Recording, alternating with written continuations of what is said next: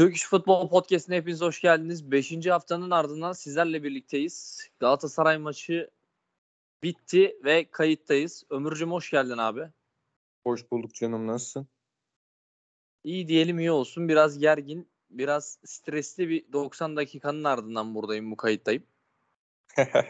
Ama bu maça girmeden önce ülkemizin futbolunda yaşanan önemli olaylara bir ufak değinelim. O ardından devam edelim maç maç diye düşünüyorum. Öncelikle Türkiye Futbol Federasyonu'na Türk İş Futbol olarak geçmiş olsun dileklerimizi iletelim buradan. Çünkü gerçekten skandal bir olay yaşandı. Yani Türkiye Futbol Federasyonu'nun silahlı saldırıya uğraması gerçekten aydınlatılması gereken, sonuna kadar peşinden gidilmesi gereken rezalet bir olay. Kesinlikle öyle katılıyorum sana. Ee, hani suçluları da yakalamışlar. Ancak işte herhangi bir bilgi verilmiyor ki. Yani niye ateş etmişler? Tamam sarhoş deniyor da olan yani bir insan sarhoşken bir yere sıkacaksa bile bir sıktığı bir, yere bakar değil mi? Ya bir de hani 6-7 tane kurşun falan e, 6-7 tane mermi federasyon binası seçilmiş tamam mı? Ya bunun bir alt sebebi vardır yani.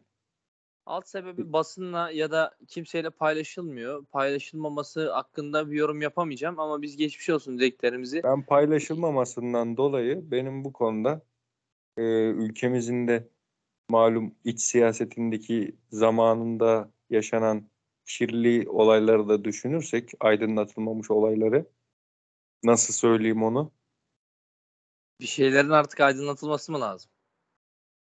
Ya orası kesin de aydınlatılmıyorsa bunun altında başka bir şey vardır. Öyle söyleyeyim. Diyelim, diyelim ve bu konuyu kapatalım. Çünkü yine olay başka yerlere uzanacak. Bu kanalda sadece futbolun konuşulmasını diliyoruz. Onun için çaba gösteriyoruz. Ancak nitekim gel gelelim ülkede öyle enteresan olaylar oluyor ki öyle rezil olaylar yaşanıyor ki futbol konuşmaya vaktimiz kalmıyor. Süremizin de kısıtlı olduğunu göz önünde alırsak bir rezil olay daha yaşandı bu hafta Beşiktaş maçında. E, ama ondan önce Galatasaray maçıyla başlayalım. Maç maç gidelim. Galatasaray maçında da bir takım rezillikler vardı ama rezilliğin tek e, taraflı olduğu rezilliğin aslında sahada olan hem iki takım hem de hakem adına yaşandı. Tek taraflıdan vazgeçtim şu an. Hem iki takım hem de hakem adına rezil bir maçtı. Özellikle Yaşar Kemal Uğurlu'yu buradan tebrik ediyorum.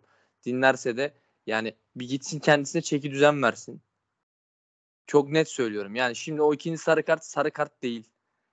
Birinci sarı kart bile olamaz. Bu kadar hafif bir müdahalenin sarı kart olarak cezalandırılmasını ben birazcık art niyet olarak görüyorum. Çünkü o kadar rahat, o kadar basit çıkarıyor ki yani gözünün önünde olan bir olaya bu kadar basit bir sarı kart çıkaramazsın. Burada bir art niyet arıyorum. Şimdi daha 5. haftadan ben dersem ki bunlar hem kötüler hem art niyetliler o zaman bu işin içinden çıkamayız. Şöyle de söyleyeyim. Yaşar Kemal Uğurlu FIFA kartını aldığında ben söyledim. Dedim ki Yaşar Kemal Uğurlu bu FIFA kartını hak etmeyen kötü bir hakemdir dedim. Nitekim her maçında olay, her maçında başka iş, her maçında bir takım sıkıntılar. Bunu kendisi de ispatlıyor bize. Ama gel gelelim hiçbir şey değişmiyor. Bu yapay zeka da atamalar şimdi yapay zeka ile yapılıyor ya. Bu yapay zeka da nasıl bir yapay zekaymış ben bir türlü çözemedim yani. Yani Arda kardeşlere 5 haftada 2 tane Trabzon maçı. İşte Fenerbahçe'ye Ali Palabıyık güzellemesi. E Galatasaray'a Yaşar Kemal Uğurlu bombası.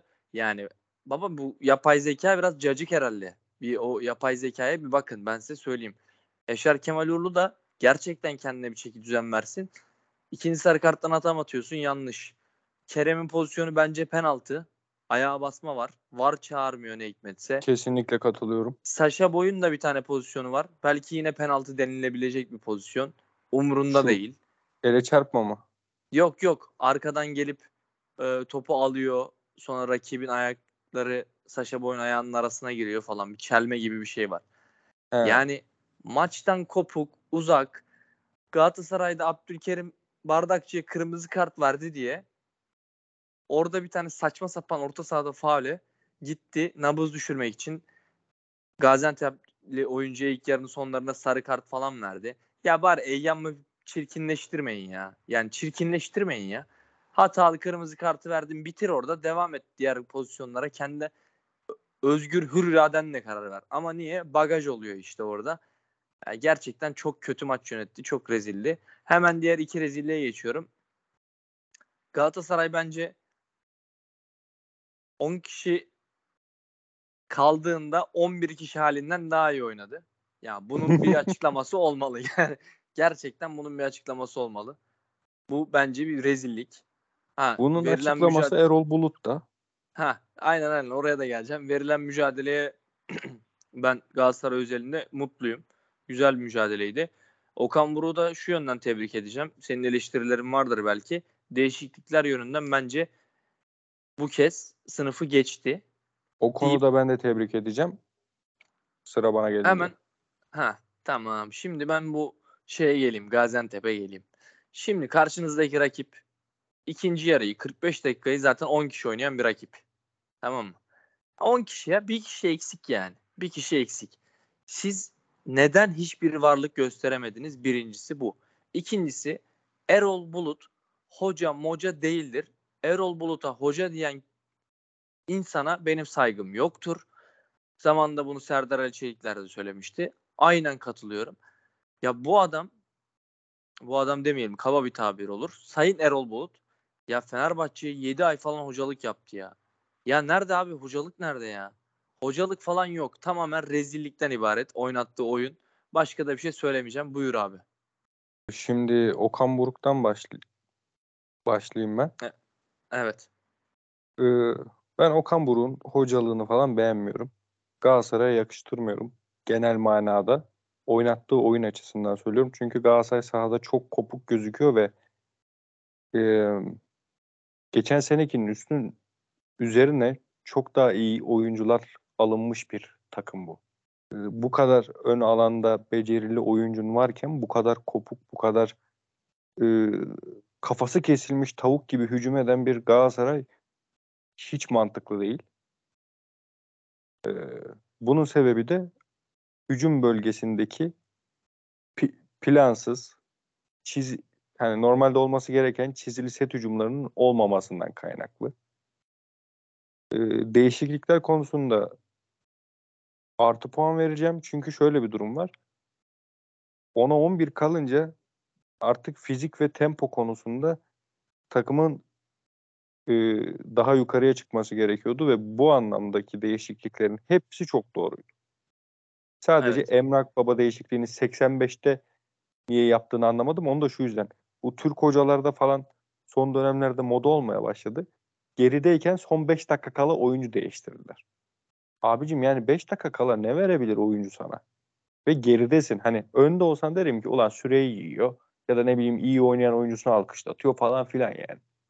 Abi geridesin senin 80'de en fazla 80'de bitirmen lazım bu değişiklikleri. 5 dakika ne? Neyse. Ee, Erol Bulut tarafına geleyim. Ya dediğin gibi 11'e 10 bir maç oynuyorsun ve orta sahayı geçme konusunda hiç çaba sarf etmiyorsun.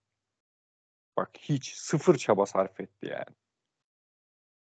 Yani üstüne yüklenen bir Galatasaray var, rakip var ve bir kişi eksik. Yani arkada çok daha geniş alanlar bulacaksın.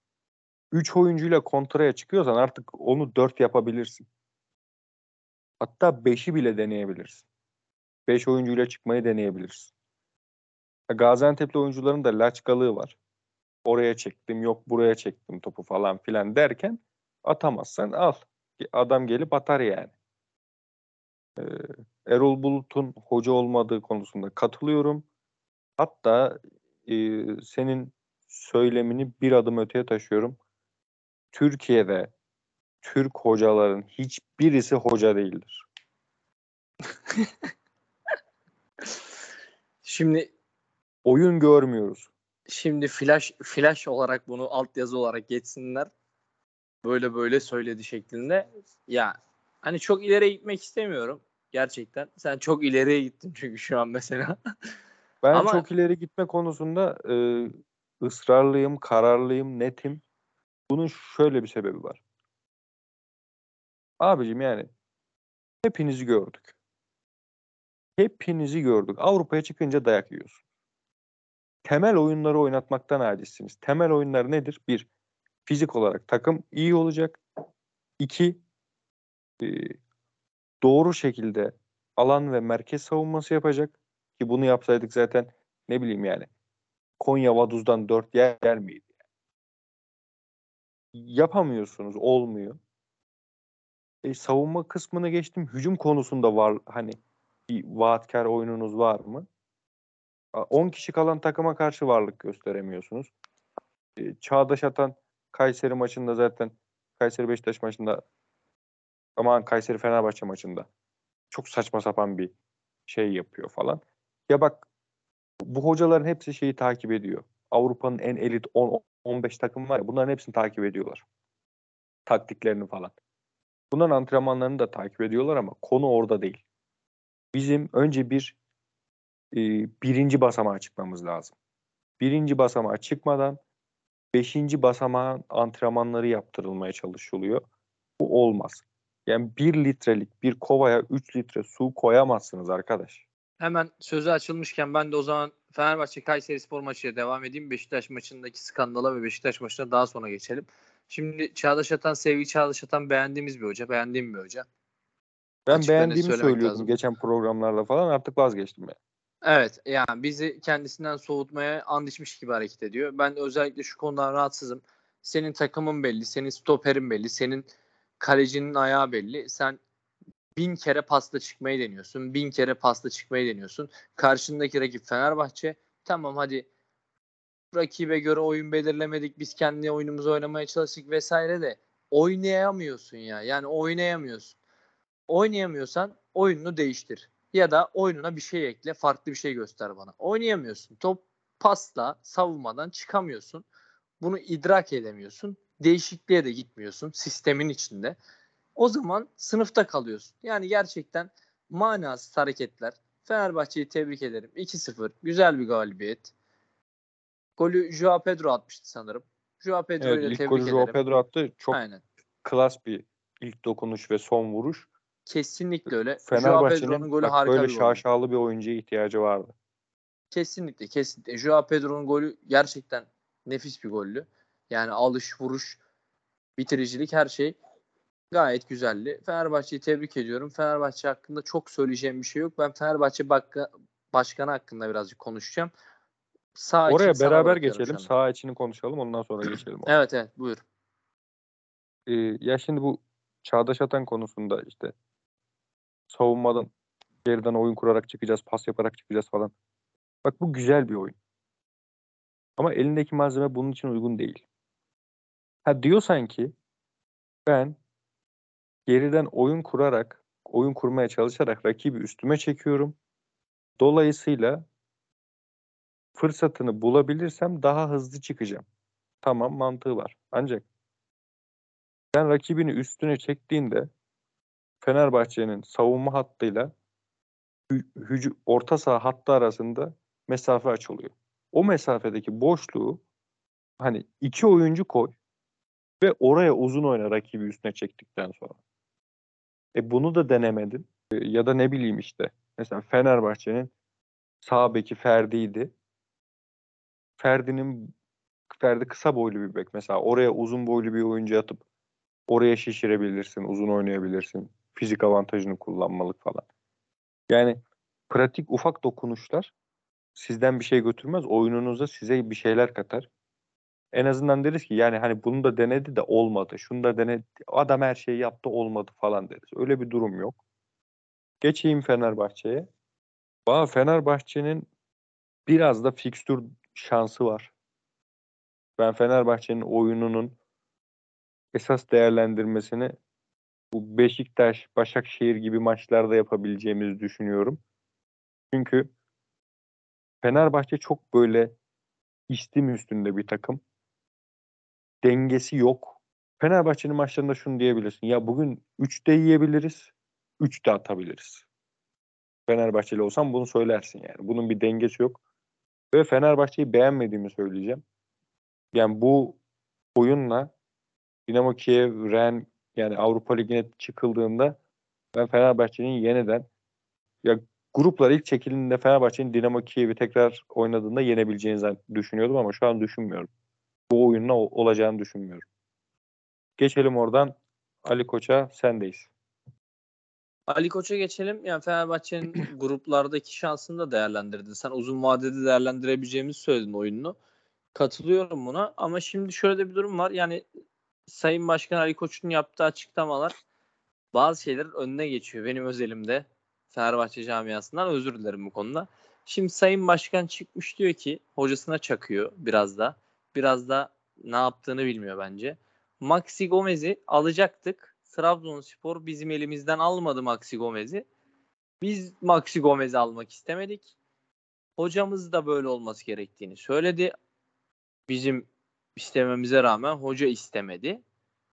Yani şimdi hocayı burada bir taraftarın önüne atma var mı yok mu Ömür? Temelde sorumluluk hocaya yükleniyor burada. Aynen. Aynen öyle. Şimdi Ve sorumluluktan kaçma var. Şunu derler adama. Bir, hocanın istemediği adam için iki aydır niye uğraşıyorsun? Niye kapı kapı geziyorsun abi? İşte ben de oraya geleceğim. Yani madem hocam bunu istememiş. Sen niye taraftara ben onu da aldım bunu da almak aldım demek için kapı kapı geziyorsun. Sürekli basında haberler, sürekli menajerler. Niye biz bunları okuduk o zaman 2 buçuk ay? Hem o var hem de şu var. Bak bu çift taraflı bir durum. Birincisi hocanın isteğini yerine getirmeyeceksen Valencia ile Maxi Gomez'le iki aydır niye görüşüyorsun? Bir. Ha diyelim ki şöyle bir tavrın olacak senin burada. Ben oyuncuyu alıyorum, hocaya veriyorum, oynatıp oynatmamak onun kararıdır şeklinde bir yaklaşımla transfer yapacaksan o zaman en sonunda hoca veto etti de almadık noktasına da gelemezsin. Ben aldım o oynatmıyor'ya gelirsin en fazla. Aynen öyle. Yani çok kötü, talihsiz yani saçma sapan açıklamadılar. Ya bak yani... Ali Koç'un burada hep hep yaptığı bir şey var. İletişim konusunda hiç bilgi vermiyor. Ya bilgi bilgi vermesine gerek yok. En azından olmayacak bir şeyi ya da yalan haberleri falan kulüp sayfasından bir metinle payla hani bir ilgimiz yoktur şeklinde paylaşın. Onu bunu geçtim. Ali Koç her seferinde aynısını yapıyor. El yükseltiyor başarısız olacağını anladığı an. Ne dedi? Ağustos sonu Eylül başı çok iyi fırsatlar olacak dedi. Şimdi çok iyi fırsatlar Batshuayi midir? Batshuayi değildir abi çok iyi fırsat. Şimdi Batshuayi geldi. Hayırlı olsun Fenerbahçe camiasına. Belki faydalı da olabilir. Yani Beşiktaş'ta o ya kadar pozisyon harcadı, gol kaçırdı. faydalı olabilecek bir oyuncu. Aynen öyle. Ama ben Fenerbahçe'ye yakıştırmıyorum. Ya zaten başkanın açıklamalarından sonra Maxi Gomez'lerle görüşüp görüşüp görüşüp bir de el yükselttikten sonra Batshuayi indirmek saçmalık. Ya bir yani de oyuncuyu sen... da bak zora sokuyorsun. Oyuncu iki gün sonra atıyorum yani direkten döndü. Ya da ne bileyim işte kötü bir kontrol yaptı falan. Bu oyuncuyu bu sefer daha çok hani bir yıpratacaksa üç yıpratacak.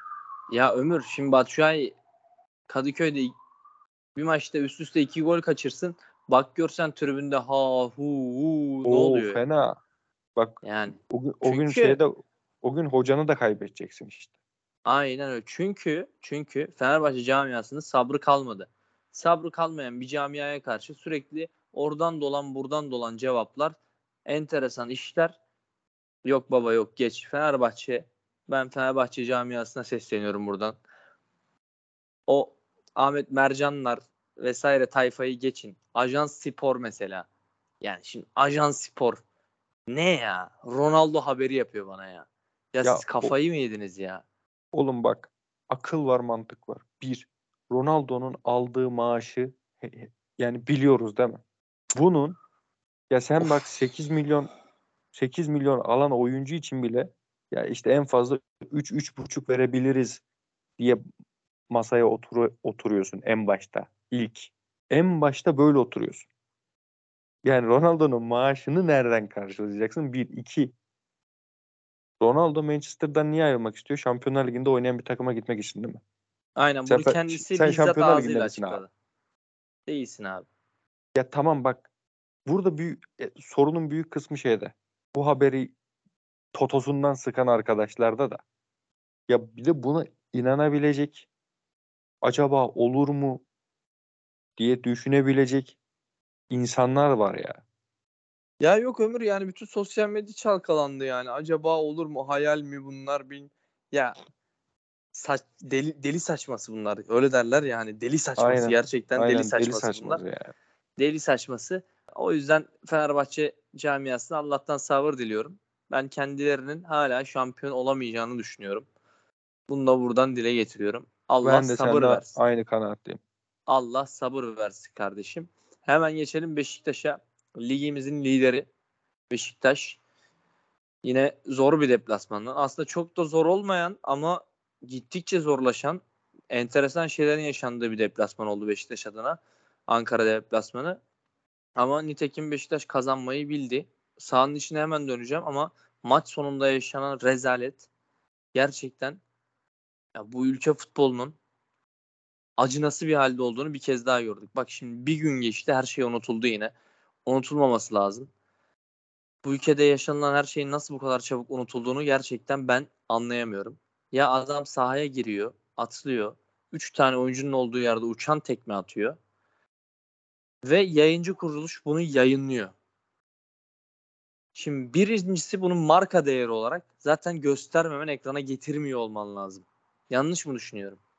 Kesinlikle katılıyorum. E, Bunu ekrana getirmemen lazım. Hadi getirdin diyelim. Ya bari bunu yaşamayalım ya artık. yani sene 2022 oldu ya. Hani dünyanın her yerinde oluyor bazen böyle şeyler de. Ya yayıncı kuruluş bari sen yapma kardeşim ya. Çekme abi orayı. Ben sana bir şey söyleyeyim mi? Yayıncı kuruluş niye gösteriyor orayı biliyor musun? Şimdi yayıncı kuruluşa çok tepki var ya işte 500 milyon dolardan 100 milyon dolara düşürdün diye. Adam da diyor ki kardeşim sizin to- topunuz bu kadar işte. O da doğru bir ölçüde. Ya o da elini güçlendiriyor, fiyatı düşürüyor vesaire vesaire gibi. Ha, gel gelelim göstermemesi lazım. Marka değeri demişken yani yayıncılık üstüne. Ya bu Fenerbahçe Kayseri maçında bak el giriyor ekrana el. Taraftarın eli giriyor. ya o sürekli var ya. Ya ona hala bir çözüm bulamamaları da çok enteresan. Acaba bunlar Ya başkan Aziz değiller? Yıldırım olsaydı böyle bir sorun olmazdı. Ya Yıldırım bunlar- bu tarz işlere takan bir adamdır. Ya tamam da bundan hadi yayıncı kuruluşu geçtim. Yani Fenerbahçe camiası bundan şey değil mi ya? Rahatsız değil mi? Ya bizim Ya stadımızda bir futbol oynanıyor ve bu Ya yayıncı kuruluş tarafından yayınlanıyor. Orada el var. Birisi ha hu el kaldırıyor. Ben Fenerbahçe'nin iletişim direktörlüğünde falan olsam var ya direkt şey yayıncı kuruluşta yatar kalkarım ya şu kameranın açısını yerini bir düzeltin diye. Neyse gelelim şeye yayıncı kuruluşa gene. Yayıncı kuruluş genel olarak hani tribünleri falan çekiyor ya. Abi çekmeyin ya. Üstsüz adamları falan görüyoruz. Çekmeyin yapmayın ya. Adam böyle maymun gibi seviniyor. Vaa falan diye. Ben ben senin çirkin suratını görmek istemiyorum kardeşim ya. Ama atlayan adam da bayağı olimpiyat meşalesini sanki taşımış gibi yani atladığı yeri gördün mü sen? Ya gördüm gördüm ya olimpiyat komitesi alsın onu bir 100 metrede falan filan bir değerlendirmeye çalışsın bak. Ya hem atladığı yer acayip yüksek bir yer hem uzağa düşüyor hem de deparı gerçekten depar yani.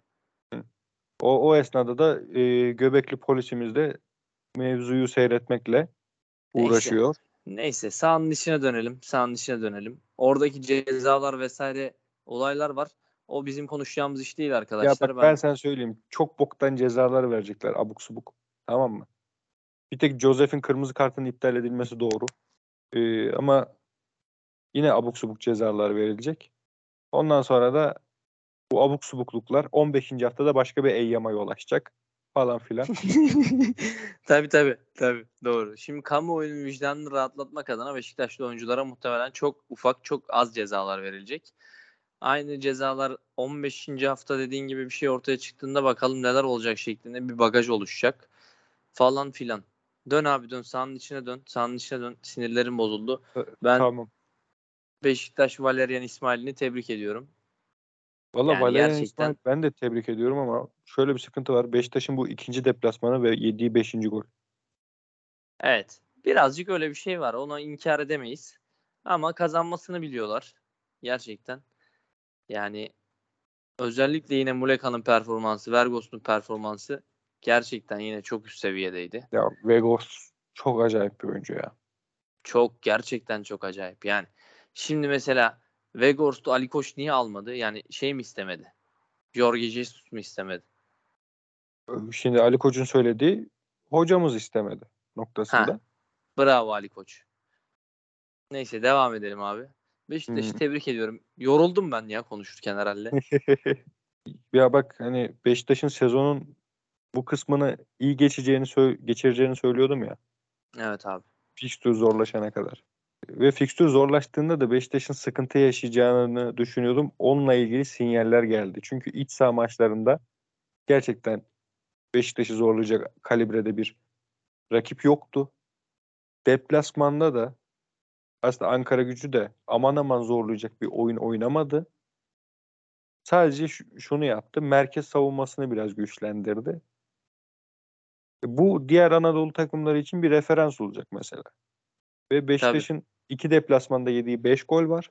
Bu da zorlaşan haftalarda zorlaşan rakiplere karşı ilerleyen haftalarda e, Beşiktaş'ın bu bahsettiğim kötü sürece girebileceği Delali falan da bir sakatlanmış İki hafta herhalde yok. Adele'de. Aynen, Üç hafta iki mı, hafta yok. iki hafta mı ne yok ama Gezal dönüyor. Ya şöyle Evet. söyleyebiliriz. Valerian İsmail'in deplasman için bir oyun bulması lazım bence. Evet içerideki oyun çok güçlü ve gerçekten karşısında durabilecek kimse yok şu anda. Ama bir deplasman oyunu bulması lazım Valerian İsmail'in. Türkiye'de deplasman oyunu basit bir şeydir. Tempoyu düşüreceksin, pas yapacaksın, sabırlı oynayacaksın. Tamam mı? Türkiye böyle bir yer. Şimdi Valerian İsmail'in kafasındaki oyun tamamen tempo, koşmak, e, alan ve hareketlilik üstüne. Bu çok güzel bir şey. İzlerken keyif alıyoruz. Ancak deplasmanda bu sıkıntı yaratacak. E şimdi- Valerian İsmail bizi dinlerse şampiyonluğa doğru adım adım yürüyebilir diyebilir miyiz hocam? Yani diyebiliriz çünkü kendisiyle aynı yoldan gidip sorun yaşayan bir hocamız daha vardı. İsmi Igor Tudor. Doğru. Sonra bıraktığı takım şampiyon olmuştu. E, kesinlikle öyle. Ancak işte Tudor'un mesela en çok eleştirilmesinin sebeplerinden birisi deplasmanda takım kayboluyordu. Ya Son Bir de ama Tudor-. Tudor'un şöyle bir durumu da vardı. Derbi kazanamıyordu. Büyük maç kazanamıyordu. Şimdi Beşiktaş'ın da mesela önümüzdeki hafta Başakşehir maçı var. Bir de orada görelim bakalım. Başakşehir de kötü değil yani şu ara. Toparladı Yani- sanki. Formda gidiyorlar ama e, İç sahada Beşiktaş her türlü alır. ya işte bak iç sahada Beşiktaş'ın oyunu taraftarla falan birleşince çok güçlü. Ancak ben bu oyunu atıyorum yani Giresun deplasmanında görmek istiyorum. Anlatabiliyor muyum? Evet evet. Yani vaat ettiğini. Hatırlarsan Galatasaray'da Tudor'un deplasmanda kaybettiği bir Yeni Malatya maçı vardı. Rezaletti. Yani bu tarz maçları nasıl çözeceksin? Ki Ankara gücü karşılaşmasında ya pek de çözemeyecek gibiyimi gel konusunda Beşiktaş çok etkin duran topları hem etkili kullanacak hem etkili vuracak oyuncuları var. Deplasmanlarda mesela savunma güvenliğini biraz daha ön plana alıp duran toplarla bu işi götürmeye evrilirse mesela çok daha rahat şekilde şampiyonluk yürüyüşünü gerçekleştirebilir diye düşünüyorum. Valerian İsmail'e bizi dinlemesi gerektiğini öneriyorum. Türk iş futbolu dinleyen herkese Tabii bir de Türkçe çe- ediyoruz. şey e, çevirmen bulması lazım Tabii. dinlerken. Çevirmen de bizi çevirirken birazcık zorlanabilir. Ama sadece Beşiktaş özelinde net konuştuk bence. Çünkü daha çok diğer yerlerde çok büyük olaylar vardı. Ee, evet diyelim- evet yani. E, Beşiktaş'ı dinlesin yeter. Diğerlerini dinlemesine gerek yok. diyelim ve bu enteresan 5. haftayı kapatalım istiyorum. Çünkü gerçekten çok büyük rezillikler yaşandı 5. hafta özelinde. Şeyi soracağım ya Trabzon Ümraniye ile mi oynamıştı? Trabzon Ümraniye ile oynamıştı. 1-0 galip geldi. Aa bak çok iyi söyledin. Çok iyi söyledin. Trabzonspor Ümraniye maçında bir tane penaltı pozisyonu var. Verilmeyen bir penaltı Ümraniye lehine. Yani şu Abdülkerim'in sarı kartı, ikinci sarı kartı var ya. Kadir'in Hayır oğlum bizim Abdülkerim Ha bizim. bizim bizim Abdülkerim Bardakçı'nın ikinci sarı kartı var ya 50 100'e geliyor. Tamam tamam hatırladım. Şimdi onun bin mislisi Trabzon Ümraniye maçında yaşandı. Ne var müdahale etti, ne hakem verdi penaltıyı. Ya gerçekten çok kötüsünüz ya. Bu kadar kötü olmayın ya Türk hakemleri. Bir kendinize gelin ya. Yani Yaşar Kemal Uğurlu. Ardından Ümraniye maçının hakemi kimdi? Hemen bakacağım özür diliyorum. Arda Arda, kardeşler kardeşler, mi? değil mi? Arda kardeşler. 5 haftada 2 tane Trabzonspor maçı. Heh. 5 haftada 2 tane Trabzonspor maçı yönetirse yani var hakemi kimmiş? Özgür Yankaya. Al işte. Yani Avar Alper Ulusoy. Alper Ulusoy'dan ben zaten buz gibi soğuğum yani. O kadar görmeyen bir adam. Abi E- bak hakemlerimiz kötü. Bunların hiçbirine laf etmiyorum ama mesela kim olmalıydı diye sorunca cevap alamıyoruz ya. En Ya büyük kim- trajedi burada. Hayır ya şimdi kim olmalıydı diye bir şey yok. Abi bunlar olacaksa eğer ya Özgür Yankaya o pozisyonda Arda kardeşleri çağıracaksın kardeşim. Çok basit yani. Gel diyeceksin Arda. Gel. Yüze atılmış bir dirsek var hava topunda. İzle. Penaltıyı zaten vereceksin diyeceksin. Tamam mı? Var konuşması bu. Arda Hı hı. Dirseği gördün mü? O da diyecek ki hayır görmedim. Yüze gelen bir dirsek var. Pozisyon penaltı olabilir. Gel izle. İzlemeni tavsiye ediyorum. Arda düdüğü çalacak, gelecek, izleyecek, gidecek, penaltıyı verecek. Lan bunun neyini yapamıyorsunuz? Yani Vallahi bunu yapamıyorsanız kalkın gidin baba. Ha bak şu var mı? Fırat Aydınus söyledi. Federasyon hakemlerin maaşlarını 5 haftadır ödemiyormuş. Doğru. Doğru. Ödemiyor. Ya zaten bir şey söyleyeceğim. Şimdi hakemlere bir zam yapıldı. Tamam mı? Hı hı. Kötü bir zam değil bu sene. 6 yıldır falan zam yapılmıyordu. Düşün yani enflasyonun artışına bak. 6 yıldır zam yapılmıyordu. Zam yapıldı. VAR hakemlerinin zamı iyileştirildi. Çünkü artık sadece VAR hakemi oldukları için vesaire. Şimdi bu adamlara zam yapıyorsunuz. Güzel, hoş. Bu adamların parasını vermiyorsunuz. Nereden tutsan elinde kalıyor. Ya oğlum adam maça gittiyse bir tane muhasebeciniz yok mu? Adamın parasını yatırın. Sizden daha zengin bir federasyon yok. Şaka gibi. Ya söyleyecek hiçbir şey bulamıyorum ya. Ner- neresinden tutmaya çalışsan irin akıyor. Bak Aynen irin öyle. akıyor. Ben şu andan itibaren tek kelime daha etmiyorum. Bu yayını noktalıyorum. Ya Abdullah Avcı yeteri kadar gömdük zaten. Daha da gömemeyeceğim. Aynen. Kapat aynen. ya kapat. Biz dinleyen herkese teşekkür ederiz. Önümüzdeki hafta tekrar görüşmek üzere. Hoşça kalın. Kendinize iyi bakın. Hoşça kalın.